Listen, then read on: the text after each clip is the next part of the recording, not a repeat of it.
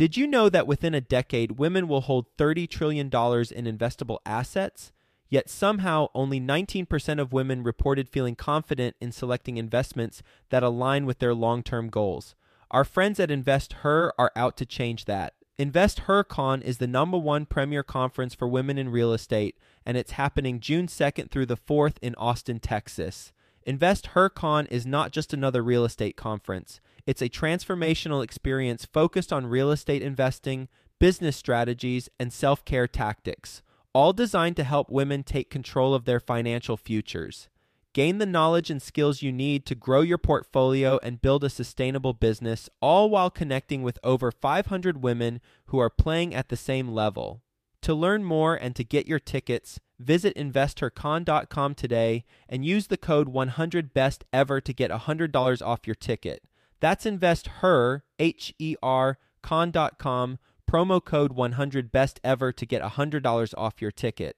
Quick disclaimer the views and opinions expressed in this podcast are provided for informational purposes only and should not be construed as an offer to buy or sell any securities or to make or consider any investment or course of action. For more information, go to bestevershow.com. Things are changing now, so it's the most important time ever to make sure you do your due diligence on the operators that you're putting your money into.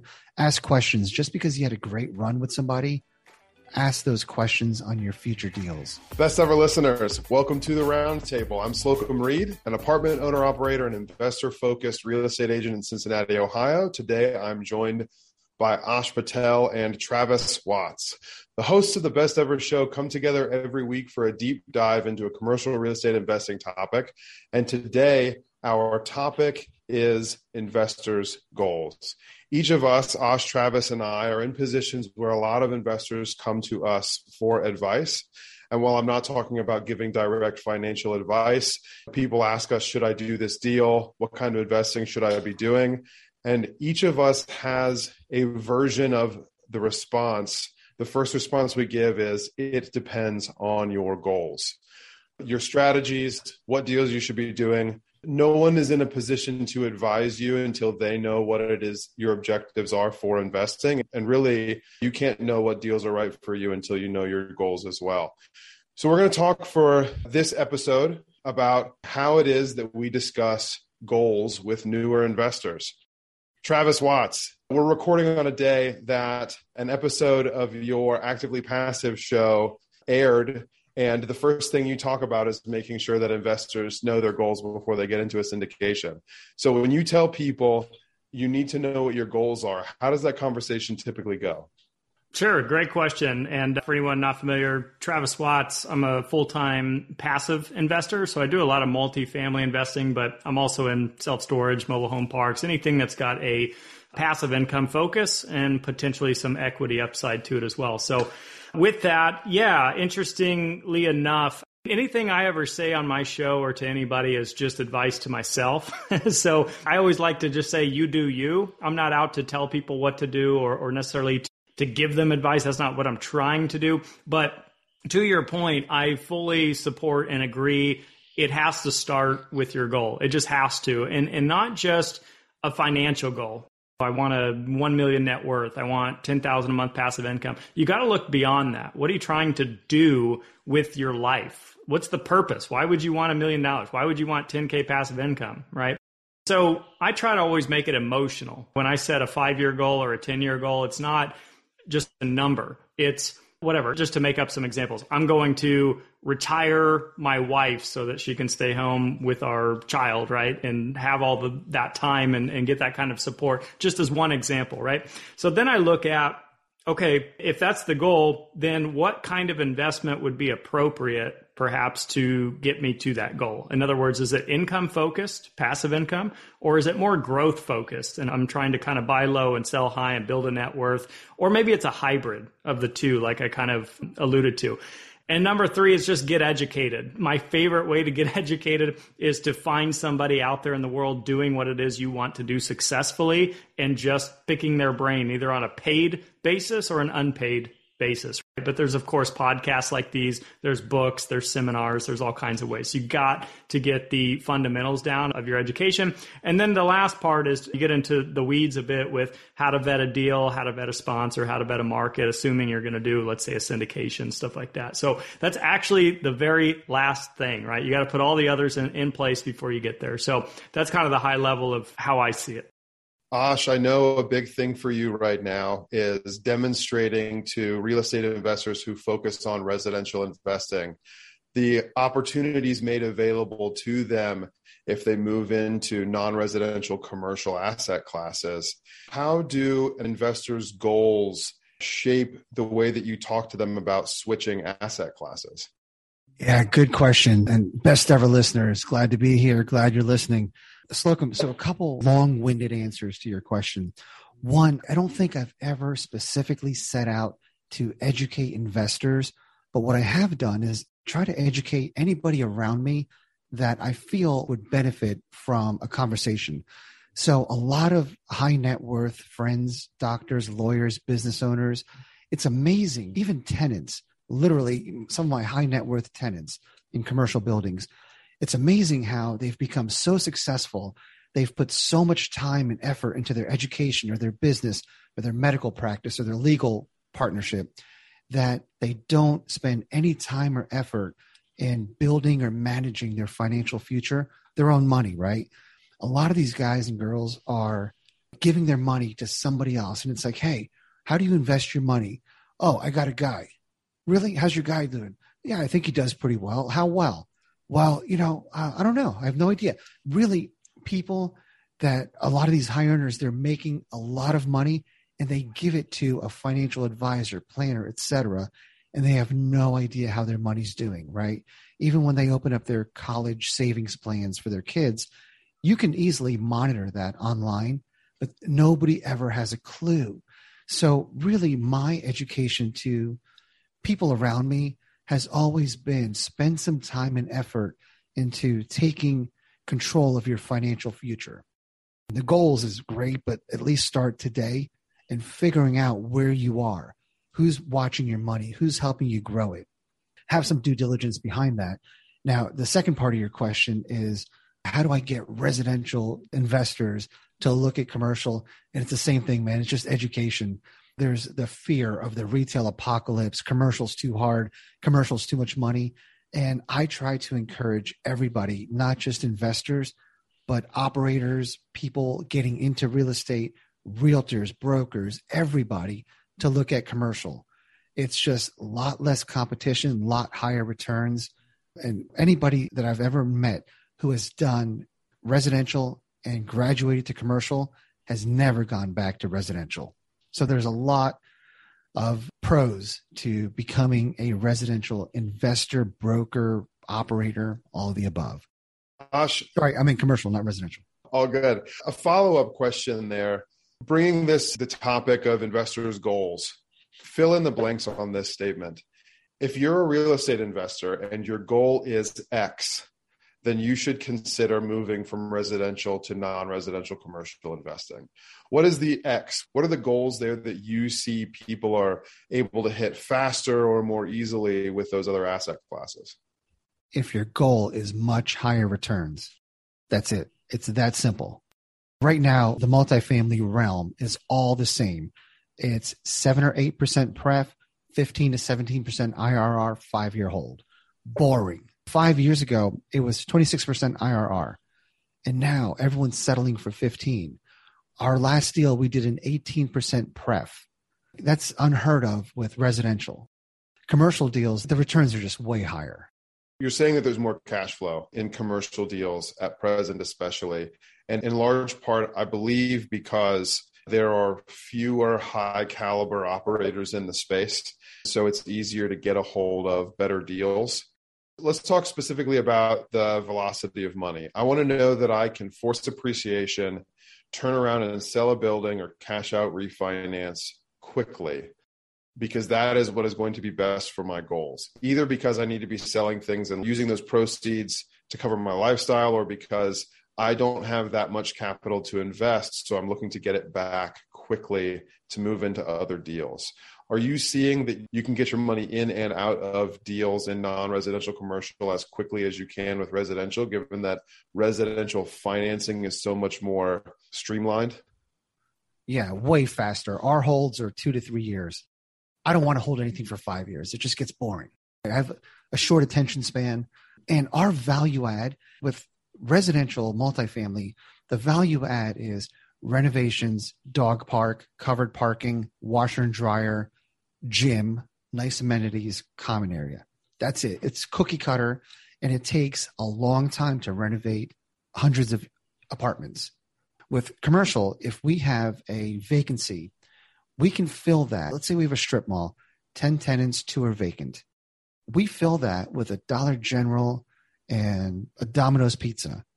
You've now added over a million dollars in value the day that those leases were signed compared to apartment financing, I know looking at an apartment building in part because I'm an apartment investor, but also because there are not necessarily fewer variables, but it's such a large asset class and the assets are so similar. I have a really solid idea if I'm going to refinance this in two years. Outside of maybe the interest rate and moving the LTV by 5%, depending on the appetite of lenders in the current economic climate, I know what my cash out refi loan is going to look like in two years. In commercial, assuming it's someone's goal to get their capital back in two, three years, if you want to keep the asset and keep the cash flow, are you as able in non residential asset classes to predict what financing terms are going to look like two, three years from now? Yeah, great question. And I think the fundamental difference here is I'm going to say you people, you people in the residential world and the multifamily people a lot of you guys use lenders as commodities. You shop out loans, you try to get a quarter point off here. In our world, man, our lenders are our partners. I've had the same lenders for 15 years on one, three years on another. I've never strayed from the two of them. And the benefit there is I know any deal that I bring them, I know exactly what the terms are. One does 15% down, one does 20% down both of which I had to earn over years of doing deals with them. So we know what the rates are, we know what the amortization is, we know what the down payment is, and if we want to do a cash out refi, we know what their thresholds are. And these are the same lenders that we always use. We don't have a reason to stray. I can get a half point off, quarter point off here and there on deals, but I would rather continue to nurture that relationship so that I know when I bring them a deal that's 50% vacant, it's no questions asked. They're going to get it done. If I were to shop this out with big banks, none of them would touch half the deals that I do. Big banks want stable, class A, Whole Foods strip mall. They don't want a Dollar General strip mall with three vacancies. So our lenders in our world are very, very important and they're our strategic partners, not just commodities. So your ability to forecast into the future and your ability to hit your goals for returns and refinances and sales in the future depends a lot on the relationships that you build with lenders. Yes, even with big banks, I've had two big banks approach me and say, "Hey, we want to refi all of your properties." And I thought, "Awesome. I'll probably get a half point lower on the interest." And these banks literally nitpicked everything that was stable for three or more years and fully leased. They didn't want anything newer or value add. And that's not fair to the lenders that were there for the whole ride with me. Sure. The lenders that took a chance on me in the beginning, I can't just take that away from them. So, yeah, man, again, this is how important our lenders are. We'll get back to the show, but first, some sponsors I'm confident you'll find value in learning more about. When it comes to scaling your real estate business, is lack of capital holding you back? Raising private capital on demand can be a major challenge, but you can get the knowledge and tools you need to succeed when you attend Dana Cornell's four week Raise Capital Masterclass Live. After starting out with no capital or relationships, Dana has raised over $1 billion twice in the past 20 years and he has made it his mission to share the best of what he's learned with business owners and investors like you. You can learn more at danacornell.com forward slash best ever. Dana's Raise Capital Masterclass Live allows you to immediately unlock and raise capital on demand, drastically increasing your business's growth. If you're ready to take your business to the next level, go to danacornell.com forward slash best ever to enroll today. Are you a real estate investor looking to break into multifamily? Have you heard of MFIN Con happening in Charlotte, North Carolina, June 23rd through 25th? The Multifamily Investor Nation Convention is a place to learn from high level apartment investing experts while networking with over 700 investors.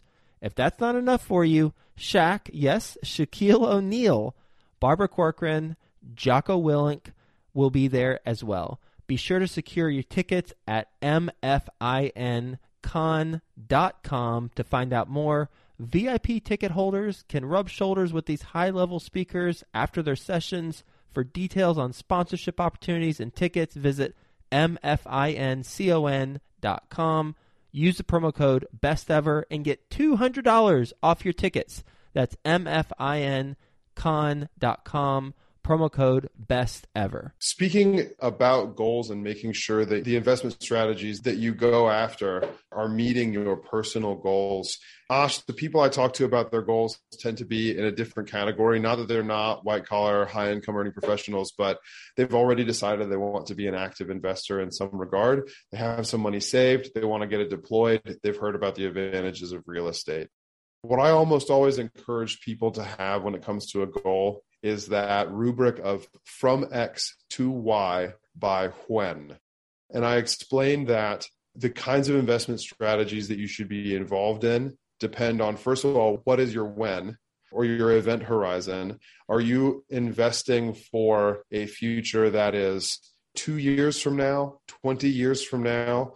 Are you in a profession that you're looking to get out of or a profession that you want to have less control over your life and your finances in the coming year? Or is this more about retirement while you're currently in your 30s or 40s? Or is this about knowing that you're going to be able to pay for your kids' college no matter what college they get into, and your kids are five and seven?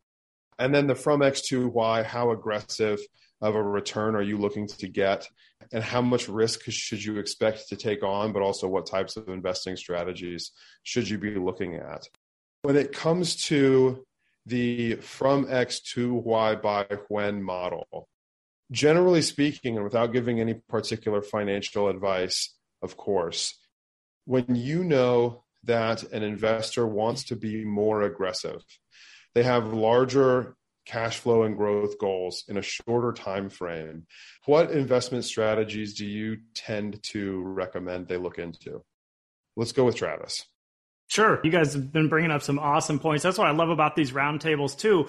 We've got active and we've got very hands on or we've got smaller retail creative deals. And then the demographic I'm dealing with on a daily basis are mostly accredited investors of medical professionals and engineers and VPs and professional athletes and folks who genuinely like what they do as a career. They are completely involved and focused on what they do for their active income they do not want to necessarily branch away from that and do any kind of active real estate investing. And that's a whole different conversation because I'm dealing with a lot of folks who traditionally are in the stock market, for example, right? They've got their IRAs and 401ks and these kinds of programs. They're not necessarily looking to retire early because they do enjoy what they're doing in most cases. So we're still looking at a normal time horizon, like say at 60 years old, maybe, or late 50s or something like that, because those accounts are themed that way. What a lot of people get uncomfortable with, Osh brought this up earlier, and I love this point if you're looking for potentially higher returns. Or what I always look at is compared to the stock market and what I invest in, stability consistency. So are the markets very consistent this year in the stocks, right? and if your portfolio is sitting right now at 20% down or something like that, are you comfortable with that? Knowing that on average, let's say the stock market goes up 8% a year over the last 100 years or whatever the stats are. But if you're looking for potentially, like Osh pointed out, maybe more like a 15% overall return that pays out monthly, quarterly, whatever it is, half of that roughly being cash flow or whatever, then maybe that makes some sense from a diversification perspective. So that's just completely different. And to answer your question from earlier, I started actively myself, so I'm not at all in any means against active real estate. It's how I built up some net worth and the nest egg, so to speak, to where I could be more hands off if I chose to be. And that's what I did choose to be because I was overworked. I was in a W 2 job and I was burned out and I just needed some time for myself, quite frankly. So that's what led me to become a passive investor. So again, I love it. I love all of our perspectives. They all have so much validity to them. I'm just working with folks that are more inclined. They're not real estate experts per se, right? They're just folks looking to diversify and, and try to get a, a nice solid return long term and compound their growth. Travis, quick follow up. When it comes to people who have more aggressive goals, being a master of passive investing yourself and the solid understanding you have of passive investing, people with aggressive goals, have you ever recommended that they look into active investing instead of remaining passive? Yeah, so the conversation usually centers around if you looked into being a general partner, for example. Let's flip the coin, right? I'm the LP, you be a GP. There's so many training programs and, and mentorship stuff that you can get involved with there. Quite frankly, assuming all things go well on either side of that coin, the returns could be insane. They could be 10x. I mean, it could be a big difference, but it's do you have that skill set? Do you have that interest? Do you have that passion? Do you think you can be competitive in that space? Is it really what you want to do? Because at the end of the day, that's what my message is to everybody is I would love to see more people pursuing the things they love and doing less of the things they don't. And we're all different. So for me personally, I don't want to be a GP. You could flash a 10x return in front of me. I don't want it because I wouldn't be good at it. I wouldn't enjoy it. And it's just not for me. But that's not to say anyone listening, it's not for you. It's something to look into for sure. Ash, what about you? When is it that you advise that people be active as opposed to passive based on their goals? Man, that's a good question. The only people I've advised to be active are really my tenants, my commercial tenants. They're paying me rent if they have the ability to buy the building that we're in, or if they have the ability to make their own real estate investments, I'll help them. And I've tried this. I have a mastermind where people will want to learn commercial real estate, but I've made the mistake of having a handful of friends in that mastermind. And it's me wanting them to get ahead. It's me wanting them to leave their W 2. And it's me thinking real estate is in their best interest and I've learned, man, unless they want to do it, unless they're passionate about it, you can't convince somebody to be an active investor. You can throw it out there, your willingness to help. You could show them a tenant.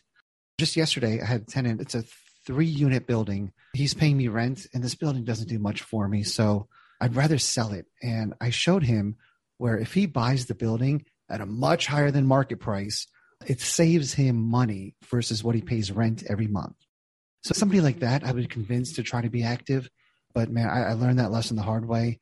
You could try and convince people to get into commercial real estate, invest in this and that, but it's really what their passion is, and you can't make them drink the water. But I do. You can also lead a horse to water, but you can't make them invest in commercial real yeah. estate.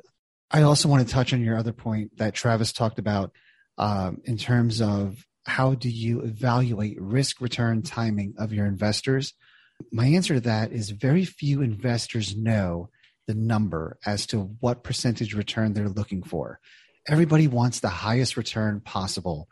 It's a few older, retired, high net worth people that I've come across that say, I would love to get a seven or 8% return on my money. Now, they obviously don't know a lot about real estate investing, but everyone wants the highest return they can get. People have a difficult time establishing what level of risk they're willing to incur. Myself and my wife included, when we were young, met with a financial advisor and we filled out this risk return questionnaire, 100 questions. And at the end of the day, we contradicted ourselves on all the answers. Yeah, we wanted the high risk, high return, but we're not willing to lose money. How does that make any sense? And I think a lot of people that are not savvy investors would fall into that same category. The one thing that I make sure anybody that I take money from is that this is money that is expendable, right? It's money that they don't need. I don't want it to be a large portion of their liquidity. And I'll give you some good examples. I had a bunch of doctors and myself that were pitched a marijuana investment in Ohio the deal was horrible, didn't make sense at all. And it wasn't my job to advise anybody because it wasn't my deal. I was there in the audience with everybody else.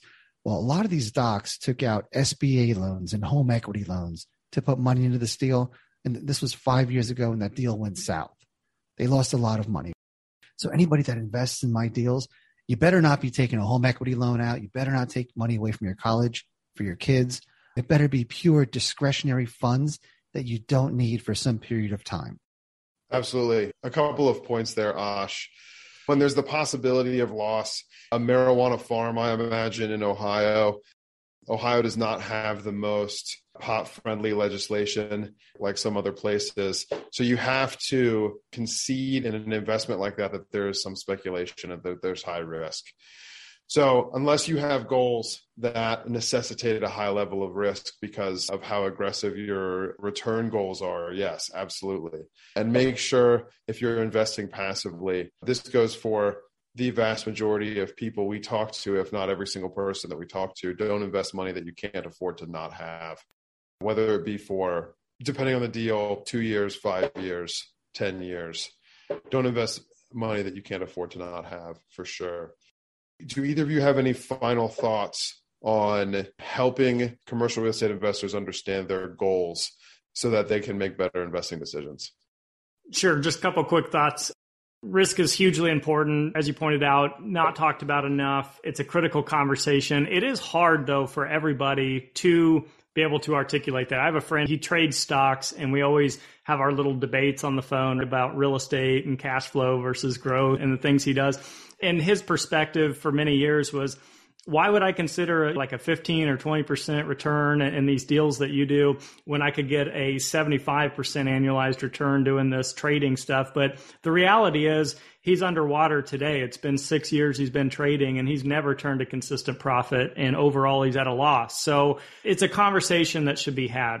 It's not just chasing yield and returns. And I made that mistake early on as a passive investor. There was one deal that it looked so great on the pro forma, but it was a super naive group that didn't know what they were doing. And we ended up with a really crappy return. And we didn't lose money, but it was certainly nowhere near what they thought they could do because they couldn't do it. So that's why I say the more your education goes up, the more your risk comes down. So for some people, the things that Osh talks about, or maybe any of us would talk about, seem extremely risky because you hear things like 30% return and you think, oh my God, that's a Ponzi scheme or something. I don't know what that is because they're used to putting their money in the bank at 1%. They're used to investing in bonds that pay 3%. They're used to a stock market return at 8% or negative 20% this year, whatever. So yeah, 30% seems a little too good to be true. But the more you learn, like Osh said, you can't lead somebody or make them drink the water. But you just try to throw it out there. You just try to educate, and it's a numbers game. Maybe five, six percent of people that hear the message are really into that kind of thing, and the rest aren't.